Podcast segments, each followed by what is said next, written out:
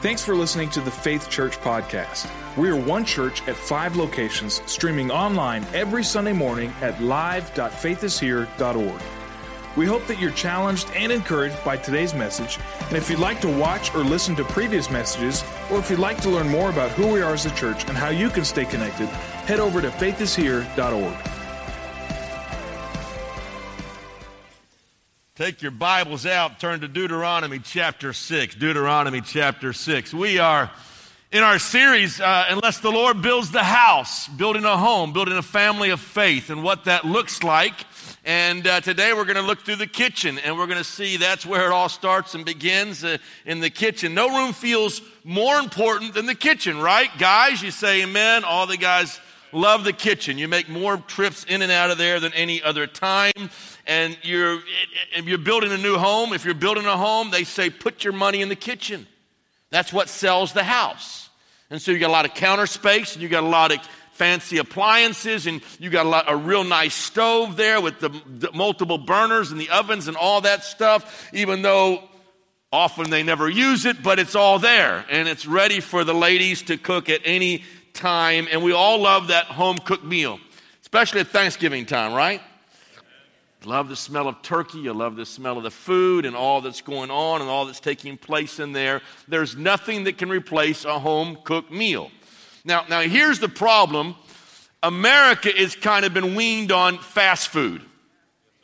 And so it's run through Taco Bell, it's run through McDonald's, it's grab a quick meal, it's hurry in, in our fast paced life. And so it's all about fast cooked. We want it instantly, we want it right now. It's a whole lot cheaper anymore, and, and it's a whole lot more time consuming. And so we get hooked on fast food. The only problem is it's not really the healthiest thing for you, right?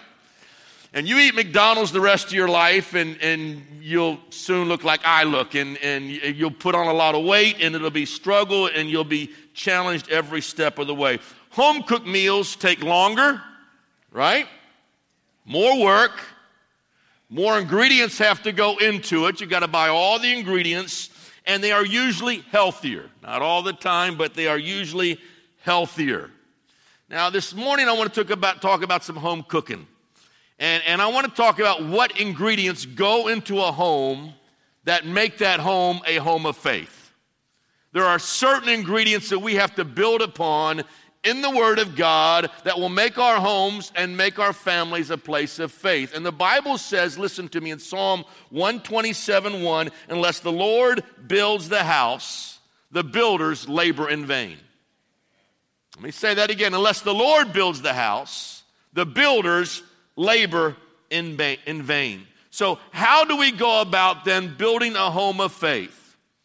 And I think it's similar to how we prepare our meals. You have a choice. You can either depend on fast food, carry out, which may not be as healthy, and you can try to get your fast food discipleship in the church. And so, what I'll do is I'll bring my kids to church on Sunday morning, and you do all the discipleship, and you do all the training, and you do all the teaching, and we've left out good old fashioned home cooking. The Bible said, moms and dads, you're to teach your children about the Lord. You're to teach your children to walk in the way of the Lord. You're to build that foundation of faith in your own house. And if you depend only on the church, you're depending on fast food cooking to get their nourishment. Right? See where I'm going with this? That's not the way God designed the families.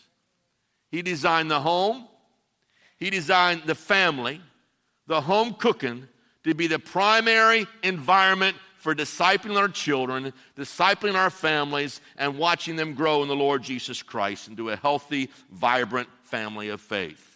So let's stand together. I want us to look at Deuteronomy chapter 6 this morning, Deuteronomy 6, and we'll begin with verse number 1, and then we're going to talk about how practically you go about building a home of faith.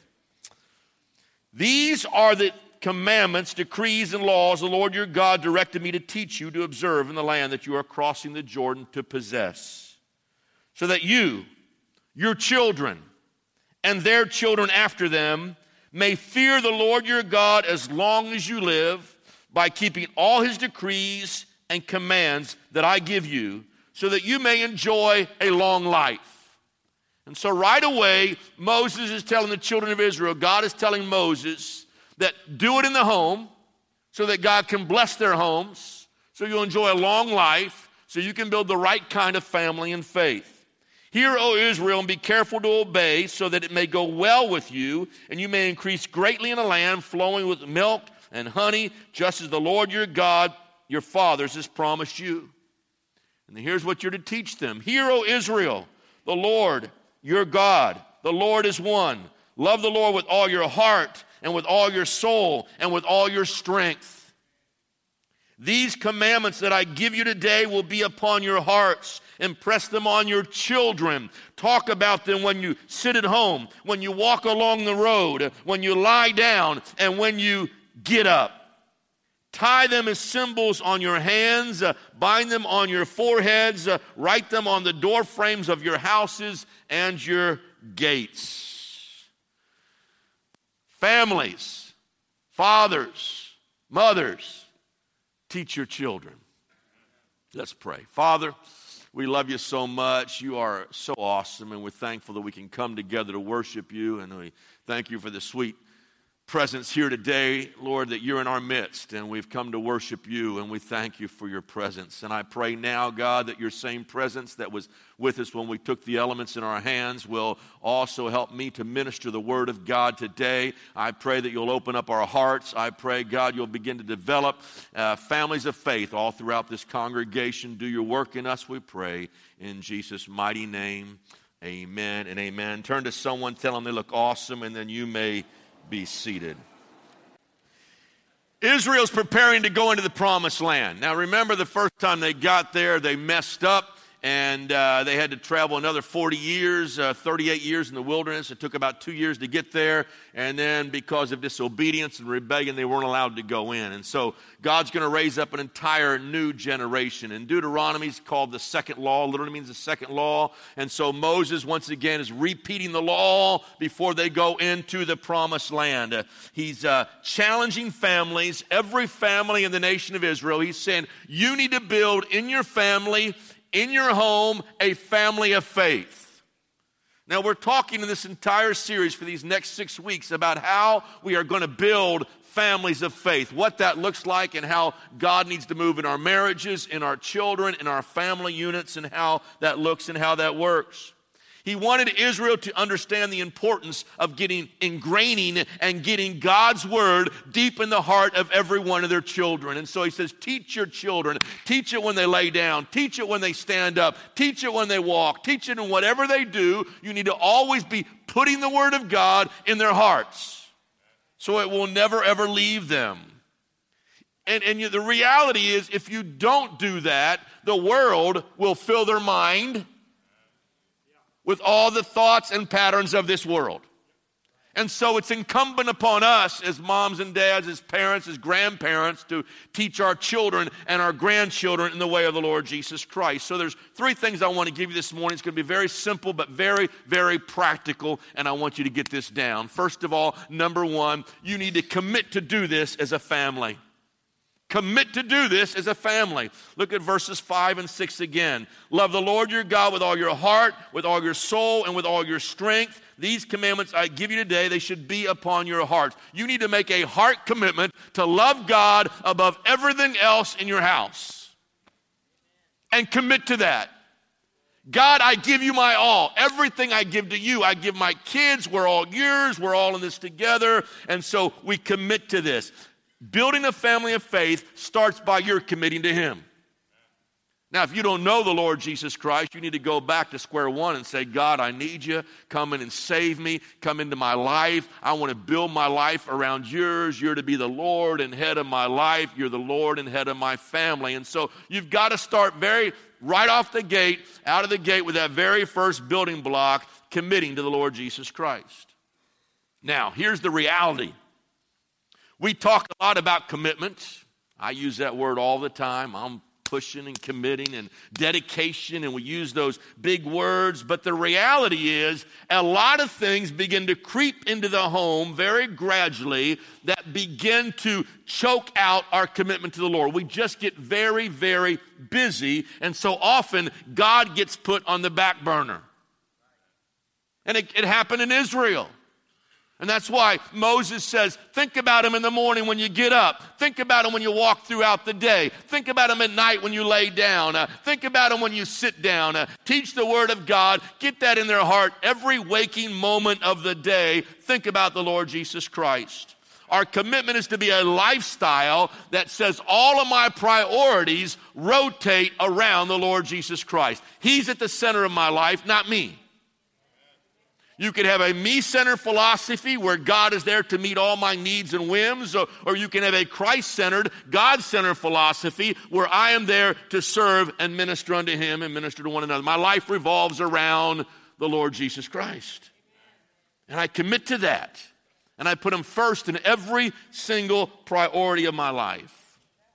When I married Jeannie, and uh, many of you are married here today, you made vows, right?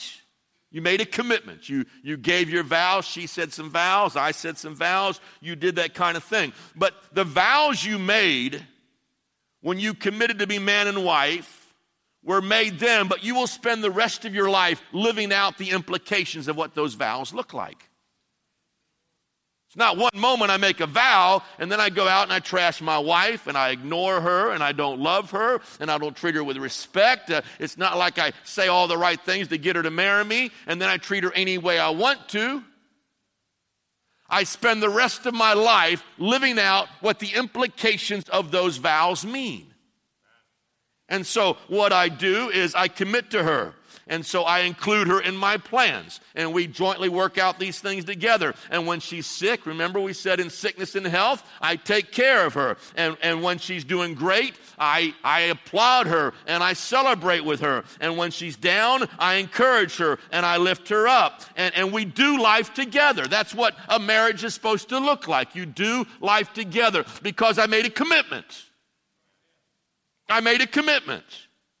And if someone else comes walking down the street, I look the other way. Why? Because I made a commitment to my wife. I made a commitment to spend time with her, to invest my life in her, to spend our life together, to do all those vows and to fulfill them. It's the same thing when you give your life to the Lord Jesus Christ. That is just the beginning of your spiritual journey. And so you make a commitment to put him first in every single area of your life. And you don't say, Jesus, come into my heart and life, and then go out and do just what you want to do. Now he's your Lord, he's your Savior, and you revolve around him. You understand what I'm saying here? It all starts with that commitment. Our commitment to God is even greater than the commitment we need to have to our own spouse. Because what does he say? This is the first and greatest commandment love the Lord your God with all your heart, mind, soul, and strength. The second is love your neighbor, love your wife, love the person around you as yourself. So that should be families, our very greatest commitment we make is families.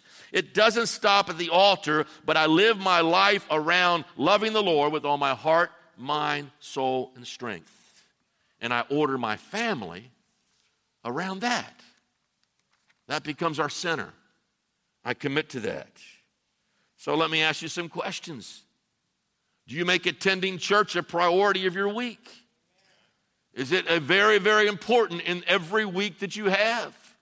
Or is it, you know what, would you feel like it today? I need a break. I'm just so wore out. I'll go next week. And then something else comes up, and I'll go next week. Is our family prioritized around God and the principles of His Word and the Word of God? Does our entertainment choices reflect our love for Him? I don't know. Ask yourself what's coming on the television. Ask yourself what movies you're going to see. Ask yourself those questions.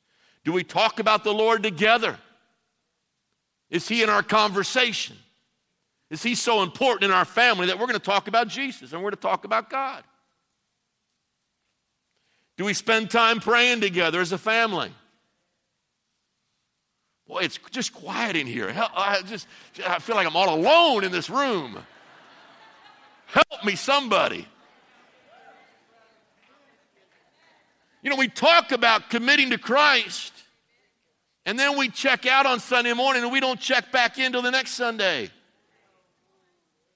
How can you build a family of faith on fast food mentality.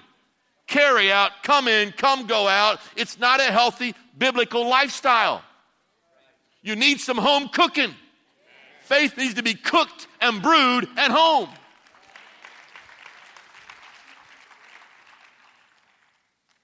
I, uh, when, I was, uh, my kids were growing up, and, and, and I'm going to be really trans- honest with you today. I didn't do this every day. I tried. I know I prayed with my kids every single night. We tried to have family devotions. I was a minister. And so, starting out in a small church, we had to visit every family in the church. I would go to their homes at night. I had something every night of the week. And often, my wife, and she filled in the gap, and she was incredible. And so, she would fill in the gap and take our kids and train them and teach them a word. But when I was at home and I could be there with the family, I get the family around, and what we would do is we read a passage of scripture, and I let the kids talk about it. And when they were younger, it was usually out of a story Bible. As they got older, I read from the from the from the, our, our translations, uh, I read from the Bible, and we'd talk about it, and then we'd get on our knees and pray. And the kids would line up across the couch and, and, and on their knees, and I would go and pray for each one, and that was kind of our devotion time. Didn't take long, not all night, but that was kind of one of the first things we did after our meal. And I remember one one night, just to show you the faith of kids. Uh, my, the kids are praying, and so they, uh, they prayed out. I said, Okay, Linda, you pray now. And she prays, Dear Lord, I really want a dog. I want a white dog. Because we taught our kids to pray specific, to be specific when you pray. I really want a white dog, a small dog with a lot of curly hair. And when it barks, I want it to go yip yip. And I'm thinking to myself, oh my, you what am I going to do now? You know, I don't want a dog. Daddy's not going to get a dog. Daddy has no time in his lifestyle for uh, three kids is a challenge enough. He had no time in his life for a dog to take care of and maintain and do whatever. And so uh, that was not on my radar. And I was never, I would never ever get a dog. And I, you know, you, you do that. You say, Linda, you know, sometimes God doesn't always answer like we'd like Him to. And, you know, you try to be compassionate and gentle. And uh, sometimes he doesn't always, you know, just do things like we want him to do. And sometimes he wants to teach us lessons. And I, she was looking at me like, yeah, I, I prayed. And, that. and so we just kind of left it at that. And I thought, hopefully she'll forget. That week, there was a knock on the door. And the neighbor had found a dog and said, we, we are looking for a home for this dog. We've checked everywhere, we can't find it. And for some reason, we didn't know, we don't know why, but we stopped at your door and we felt like you needed this dog. And I said, Well, tell me a little bit about the dog. Well, he's a little white, furry dog. He's a mutt. I don't know what he looks like. And then she makes this statement He has the cutest bark. He goes, Yip, yip. now, is, and I, and I, am so I'm, I'm, I'm, I'm excited on one hand and I'm mad on the other hand and i'm saying i don't want a dog but who was I to argue with God? And so God overrode, and so we had that dog around the house for a while. And so, uh, are you are you teaching your kids? Are you discipling your children? Now, we did a survey, and I want to, and now this is a real time survey. This is not something I read from Gallup polls or whatever. This is a survey we did at Faith Assembly of God. And what we did is we had all the parents who would, who would go online, and we, two or three weeks, we talked about doing that, and many of you did that, and many of you forgot. But, but many of you went online and did that. And so we've got a, we got a little census, we're building a family ministry here at Faith, and we wanted to know, you know, what, what direction to take. And so, uh, and we were checking the discipleship pulse in our homes. And so we wanted to know was building a family of faith important to you guys? And without question, everybody said yes. Building a family of faith is extremely important to our home and to our family. And so you understood the importance of that. But only a small percentage, because these were anonymous surveys, ever took time to pray and read the word together. A small percentage. And the response came back is life's too crazy, don't have time, schedules are too busy, and I know that, I understand that. And yet, we've got to be careful that that everything going on in the world doesn't squeeze out God. And Moses says, Israelites, get this. Teach them when they get up. Teach them when they go to bed. Teach them when they walk. Look for those teachable moments throughout the way, out the day, to talk about the Lord Jesus Christ.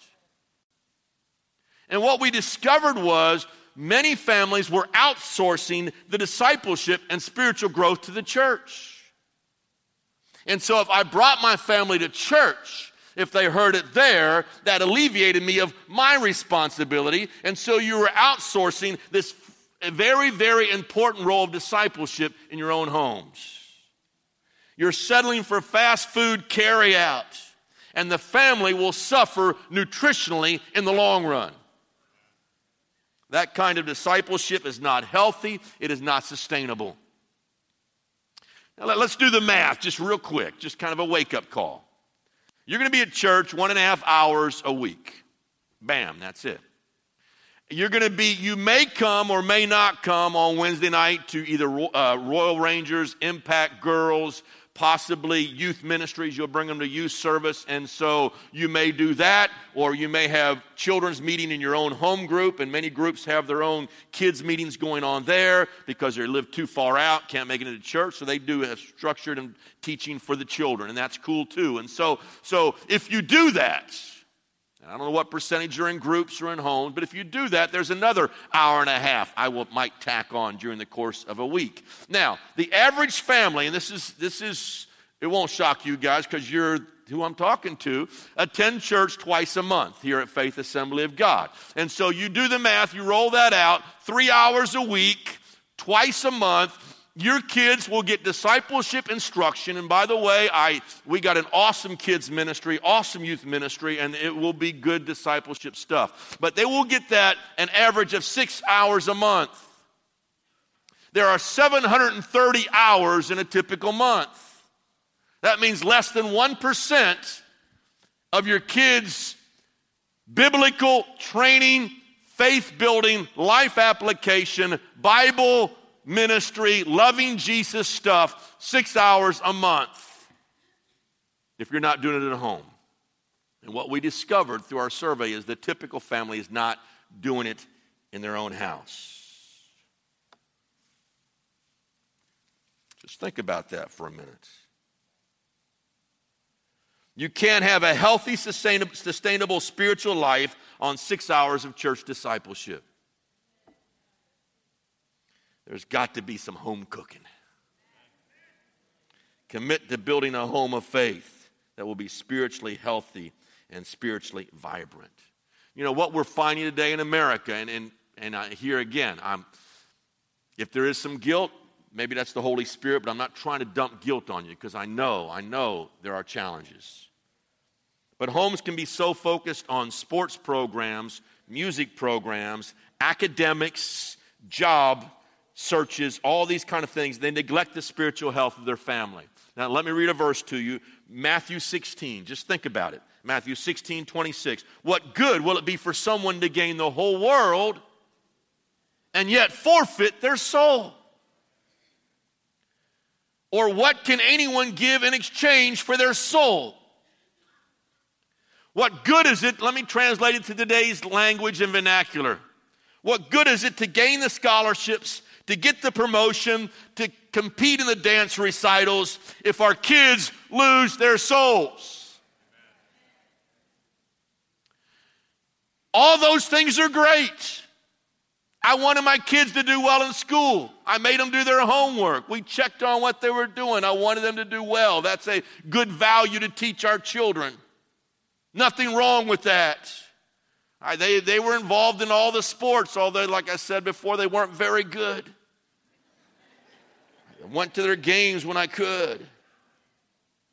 I, I wanted them to, you, you want your kids, if your kids can get an athletic scholarship or, a, or an academic scholarship, that's even better. It saves you a bunch of money down the road. That's, that's really awesome. And all that stuff's great. But the danger is we get so sucked into chasing the American dream, you can, your kids can lose eternity. Commit to family devotions. Commit to praying for your kids.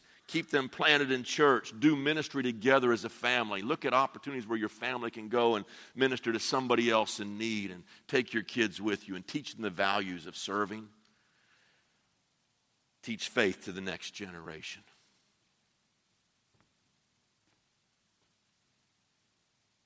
Numero, numero dos. It leads me right into it. He says, We've got to teach our kids. We've got to teach them. We've got to teach them. And so let's go to verse number seven.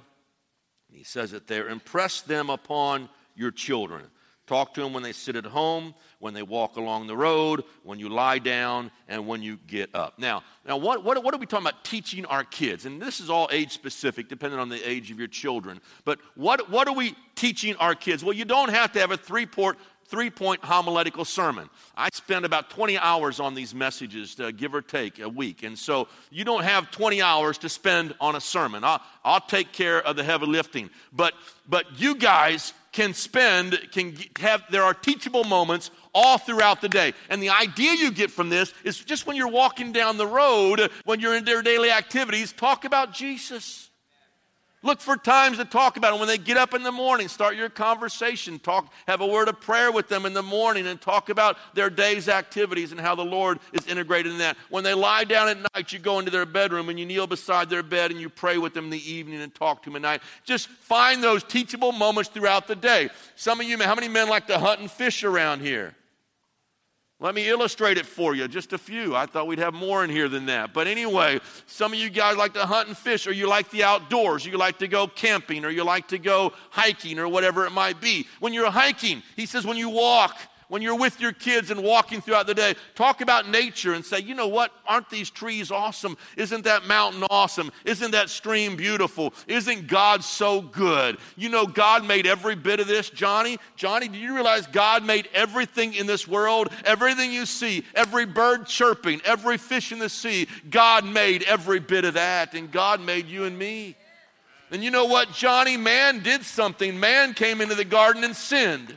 And as a result, the Bible said he brought a curse on this earth but you know what? The whole earth is groaning and waiting for Jesus Christ to come back. You see, when sin comes in, sin messes everything up. It messes up our lives, it messes up our families, and sin creates havoc. Uh, but you know what? Jesus died to take those sins away, and He can take our sins away and, and re- restore what the enemy tried to mess up. And you know what? One day, that real good God, that real good Jesus is coming back, and He's going to take us to a brand new place. And you think this earth is awesome. You think these trees are beautiful. You think the sky's beautiful. He's making a place that is so, so incredible, and it's for you and me. And just simple, teachable moments. Look for those times when you talk about the Lord, when you walk, when you get up, when you lay down. It's not rocket science. Sometimes men are intimidated about opening the Bible and reading and sharing a story or doing something because they feel like, well, first of all, my life's not where it should be. Listen, none of us are where we should be. None of us are where we should be. It doesn't abdicate our responsibility as dads not to do it. We all got a long way to go. So you don't just skip your responsibility. And you teach them and you look for those teachable moments throughout the day. Every day in life presents teachable moments. Times at the dinner table when you're talking with the family, and, and my, my, some of my staff, young staff, told me, ma'am, we, we don't even hardly eat together. We're running and going. And that's, I think that's a little bit of a problem in America today. But when you can eat together and spend time together at that dinner table or before they go to bed, talk about a Bible story or scripture. When you sit at home, when you walk along the road, when you lie down, and when you get up. If you don't teach them about God, the wrong teachings will come in and begin to fill their brains. I, uh, Moses gave this in Deuteronomy, uh, and so we, he wrote the Pentateuch. The first five books in the Old Testament were written by Moses. And Moses writes these for us, and he, he records his conversations with God, and, and that's what we have right here in Deuteronomy. He wrote it right before they're getting ready to go into the promised land. Now, now I want you to follow me for just a second. Moses dies and his entire generation. All he has from his own generation are Joshua and Caleb. So Joshua and Caleb are from the generation of Moses. They will all die off not making it into the promised land. Only because of their faith will Joshua and Caleb make it, and a whole new generation that God raises up. Okay, you understand that? So they're going to go into the promised land. Now, after Joshua goes in and takes the promised land, it is followed by the period of the judges. So you have Deuteronomy, and then you have Joshua. Joshua is about taking the land, possessing the land, spiritual victory, and Joshua was the understudy to Moses. And he's the conqueror, and they conquer all the regions. And yet the Bible would say they still left the enemies in the land that they might learn how to do war. So when there are enemies out there, it's not because God's out to get you, it's so we can learn how to do spiritual warfare. understand that principle? It's all about spiritual warfare, taken to the enemy. Now, following the book of Joshua, Judges comes along. Judges is probably written far after the period of the Judges and yet they're recounting the history of the early judges and the early establishment of Israel in the promised land. And, and they were always going through these cycles in the book of Judging. And the theme of Judges was every man did that which was right in his own eyes. That's kind of the, one of the key verses. It's, it's crazy. It's like the wild, wild west. They're shooting each other, killing each other, uh, sex with everybody. Eh, they're, they're, they're going back to idolatry. They have slid in two generations. Follow me from Moses. Moses gives us this teach your children, teach your children, teach your children. Two generations later, they've lost it. Here's the sin cycle. They would, Israel would go into sin. They would return to idolatry. All the nations would tempt them. They would be sucked into that. They would be followed by oppression. by the way, Sin has consequences. And so God would pull his hand off, and the other nations around them would suppress the nation of Israel, and, and they would in captivity and in bondage. And then when they get in bondage, and the Moabites and the Ammonites and the Philistines are ruling over them, they, oh God, help me now. Right? Isn't that what we do? We're stupid and we do dumb stuff and we sin and, and then we get in messes and then we say, Oh God, help me now. And then God is faithful. God is so good. God is so faithful. He would send another judge. And you have about seven different judges recorded their stories in the book of Judges. He would send another judge. They'd go back and whip the enemy and, and for a while they'd have some freedom in the land and then they'd sin all over again. That was the cycle. Every man did that which is right in his own eyes. Now, I want you to go to Judges 2 and verse 10. I'm going somewhere with this. Stay with me. Judges 2 and 10.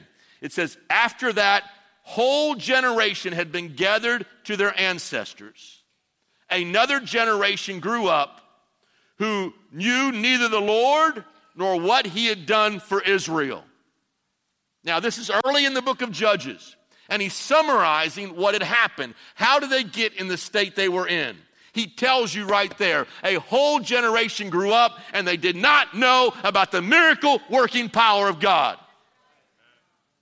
Two generations removed from the parting of the Red Sea. God sends plagues on Egypt and, and, and, he, and Israel. He delivers them with his mighty hand. He opens up the Red Sea. They walk across on dry ground. They didn't know that stuff.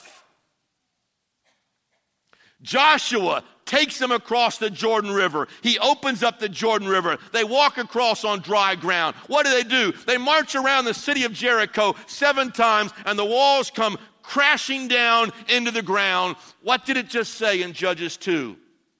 Read it again. After that whole generation had been gathered to the ancestors, they're gone now. Joshua's generation is gone. Moses' generation is gone. Another generation grew up who knew neither the Lord or what he had done for Israel. The grandchildren of those who saw the plague and crossed the Jordan River, the children of those who walked across the Jordan River and saw the walls of Jericho come falling down, didn't know the miracle working power of God. Why? Listen to me. Because the families didn't do what Moses told them to do in Deuteronomy chapter 6. The families didn't teach their kids because the kids didn't get it. They failed to build homes of faith. That generation did not understand their identity in God and in, in God. They didn't know who they were in God. They, they didn't know about that. And so they, they come to this crazy period in Israel's history where everyone does that which is right in their own eyes. The, all moral lines are blurred. There is no word to guide them in the land. And they grow up in a chaotic world with rampant violence and immorality. Now, I want to tell you, does that sound like America today?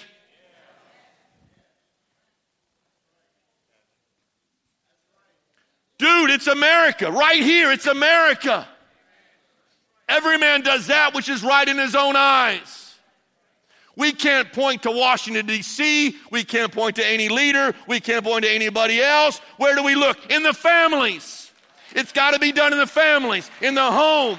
How's it done? Men and women of faith teach their kids how to be mighty warriors for God. Where are they going to get it? You can't depend on six hours a month in Faith Assembly of God. We'll help you, we'll do what you can, but we're not your surrogate. They're your kids. Boy. Now, this is good preaching whether you like it or not.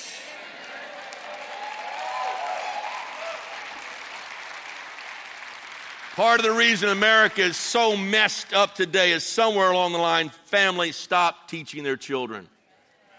Parents quit modeling how to have a godly marriage. Fathers abandon their homes, walked out on their wives. And so now, what is it? Over 50%, 60% now are being born in single family homes. Each generation moves farther and farther away from God. You've got to teach your children not only the word, uh, but also in your actions.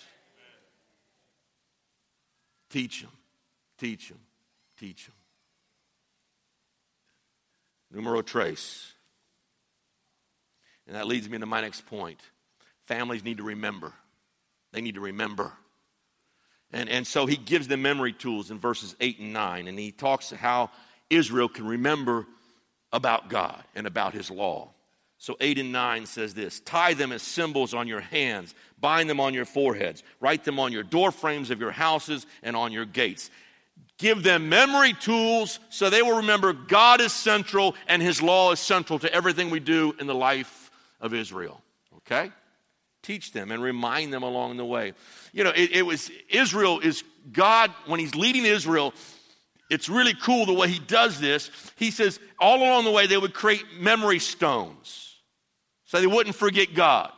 So remember when they crossed the Jordan River and, and the priests go down and they put their foot in the Jordan River and the water opens up? What did he tell the Israelites to do? He tells the priest, one from every tribe or the leaders of the tribes, one from each tribe, go get a stone out of the Jordan River, carry it to the bank at Gilgal, erect those stones, Put them up. Why? So that every time you pass by those stones, you will remember this is where God opened up the water. This is where God showed his might and his power and authority. Okay? Memory, reminders, memory stones along the way, and they would do that. And, and they, would, they were teaching points for the kids. This is, man, God was powerful. God was awesome. You should have seen what happened next. And it kind of opened up a platform for the families. I want you to turn to Joshua chapter 4. Oh, you don't have to turn there. I'll read it to you. It just take too long. They crossed the Jordan. They, already said that. At Gilgal, they set up their stones. And he says in verse 21 of Joshua 4, when they say, What meaneth these stones? Verse 22 says, Let the children know Israel crossed on dry ground, just as they did on the Red Sea. And so what they're doing is he's creating a way to pass down faith from generation to generation to generation. Okay, you following me here? Build the stones, the kids got to know. Your grandkids got to know. Leave some stones, give some memory tools because the kids have got to know what God did. Now, I want to tell you a story. It's in Judges chapter 3. Remember the crazy cycle, the crazy period I told you about? Judges 3. Israel is now oppressed by the Moabites. They've been ruling over Israel now for 18 years because what they went through that crazy sin cycle. They would sin, and they would uh, a nation would come in and oppress them. So they're in cycle two, and there's a nation oppressing Israel uh, in in the promised land. They're called the Moabites. And so Eglon, excuse me, Ehud is a Israelite. The Bible says he's a Benjamite. Now that's kind of a dig because this is written later. It's written during the time of the kings. And the kings liked Judah, they didn't like Benjamin because Saul was a Benjamite, David was of the tribe of Judah, and so the writer of the Judges is kind of hard on the Benjamites, and you'll see it, they blew it many times throughout the book of Judges, big way. And so they didn't like Benjamites, they didn't like left handers, and so the writer says he was left handed. How many left handers are out here? You were considered less than in this time, and so I'm sorry about that. We love you today. We love you at Faith, but uh, they said he was a left-hander and he was of the tribe of Benjamin, which is kind of a slur on Ehud. And, uh, and Ehud goes in and he brings tribute because if you have a nation over you, you got to bring all your money and give it to that nation that's ruling over you. And they brought tribute to Eglon, who is a big fat king. Now you're going to hear how fat he is in just a moment. He's fat, he's really fat. And so they bring tribute, and the Bible says he leaves. And I, I, found something in here as I was getting ready for this. He leaves, and in verse 19, he passes the stones at Gilgal. And some translations say idols. That is not the correct translations. These weren't stones from other nations. These were the stones that were brought and carried up out of the Jordan River. And so at, he's at Gilgal, and the stones are still there there, remember. And all of a sudden it dawns on him this is where God opened up the Jordan River. This is where we saw his power and might. And so he turns around and goes back, and he goes back into the king's palace. He says, I got a secret to tell you. The king sends out the guys out of the room. He has a foot and a half sword strapped to his side, and is, it's over here, and he takes his, he leans him close, takes his left hand, pulls out this little foot and a half sword, and the Bible says he plunges it into Eglon's stomach. He, the dude is so fat that the fat surrounded the sword, so it was buried inside of him. So he's got to be at least a foot and a half thick for that thing to be hidden inside of him. He escapes, jumps out the window, goes out the back, flees for his life, leaves the door locked. The guys are outside, and after a while they get embarrassed. They think he's going to the bathroom. Let's take our time. Let's not go in here right away. And, and he must be doing something, they thought. And finally, they realize that uh, it's been too long. They open the door and find their king dead on the floor. Israel takes courage from that, and they rout the Moabites, and they are overthrown in the land. Judges is such a cool book. Uh, I got to preach that sometime. We're going to preach through Judges. It's awesome, awesome story. Samson and Ehud and, and Athaliah and Deborah and all these incredible judges. And so, so it goes right into him and he dies. What was the point? The point of this is they saw the stones. When he remembered the stones, he took courage and he went back and he killed the king. Listen, if we don't leave memory stones for the next generation, they won't know about the power of God and they won't know how to do spiritual warfare. The stones reminded him that God is powerful, more powerful than anything your kids will face in school, in their neighborhoods, in their subdivisions, in their peer groups. God is powerful. He is more powerful. He's the God who opened up the Jordan River. Listen, what kind of stones are we leaving for the next generation?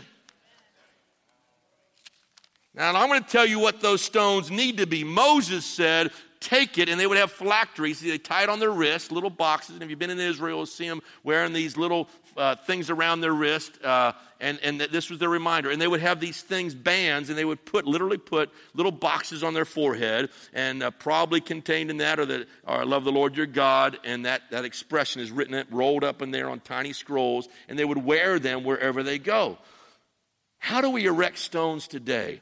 I want you to turn, I'm glad you asked. I want you to go to Jeremiah 31. Jeremiah 31. How do we build these memorials for our kids so we can pass on faith from generation to generation to generation? Jeremiah is in a time of captivity. And so Israel's been taken in captivity by the Babylonians, and we read in verse 31 The time is coming, declares the Lord, when I will make a new covenant with the house of Israel and the house of Judah.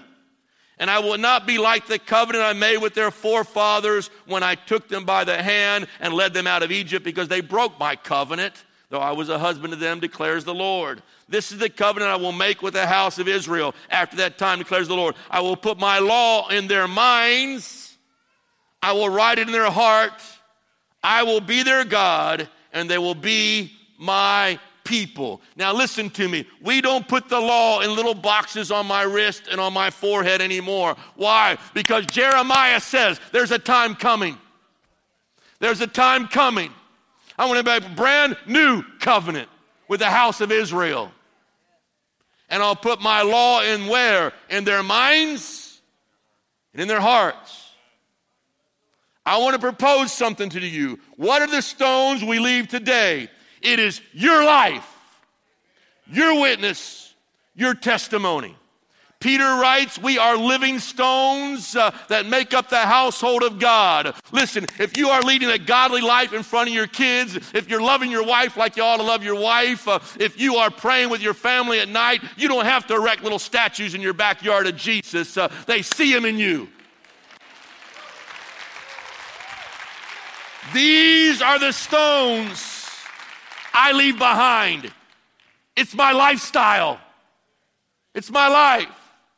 The Apostle Paul said, We are epistles read of all men. When your kids read your life, what are they reading?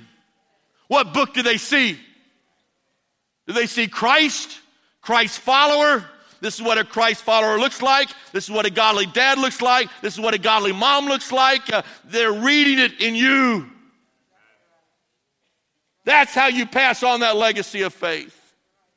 You teach your children about God with your mouth and your prayers and your Bible stories, and then you leave these stones of remembrance by how you lead your life.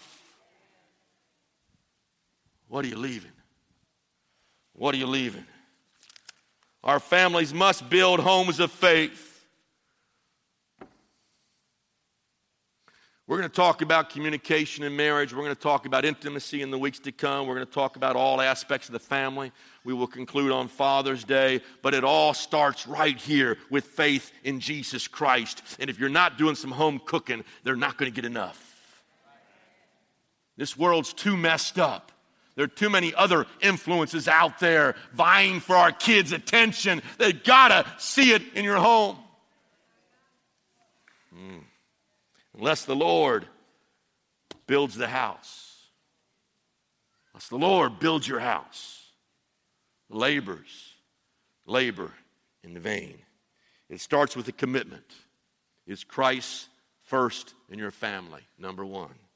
Number two, I'm going to follow that up with teaching my kids and my family and the next generation about the Lord Jesus Christ. And number three, I'm going to live the life of a Christ follower in front of them. So there's no question, no doubt, no ambiguity. No, he read this story to us, but he's lying over here and he's cheating over here and he's doing something over there. Nah, nah, nah, it's not going to cut it. You can't rely solely on the church for their spiritual food. The church is vital. The church is so important. I talked about being planted last week, being planted in a local body of believers. But we can only supplement what you are doing at home. Can't fast food discipleship, it can't be carry out. Put your effort into a slow cooked, home cooking nourishment that will build a lasting, sustainable, healthy spiritual environment for your family. Amen.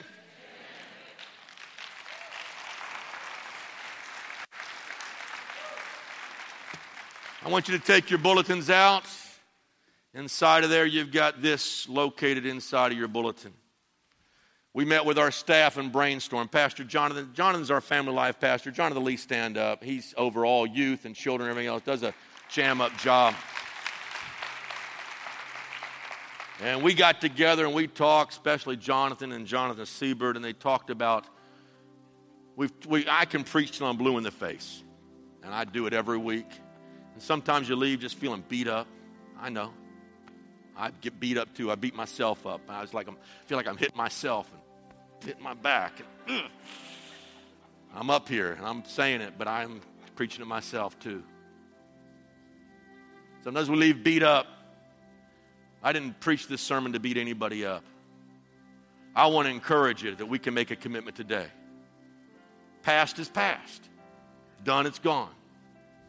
Maybe you haven't quite been up to speed and haven't been the spiritual man you ought to be. Maybe you haven't been the spiritual mother you ought to be. Maybe we've dropped the ball along the way, and it, it happens. And, and I'm God's a God of grace, and so I just say, "Hey, Jesus, I'm not doing so hot. Help me and forgive me. And He does. He just does. So I, I didn't want to bring guilt and condemnation and heaviness on anybody in here because I love you guys. But I want to help you. I care about you.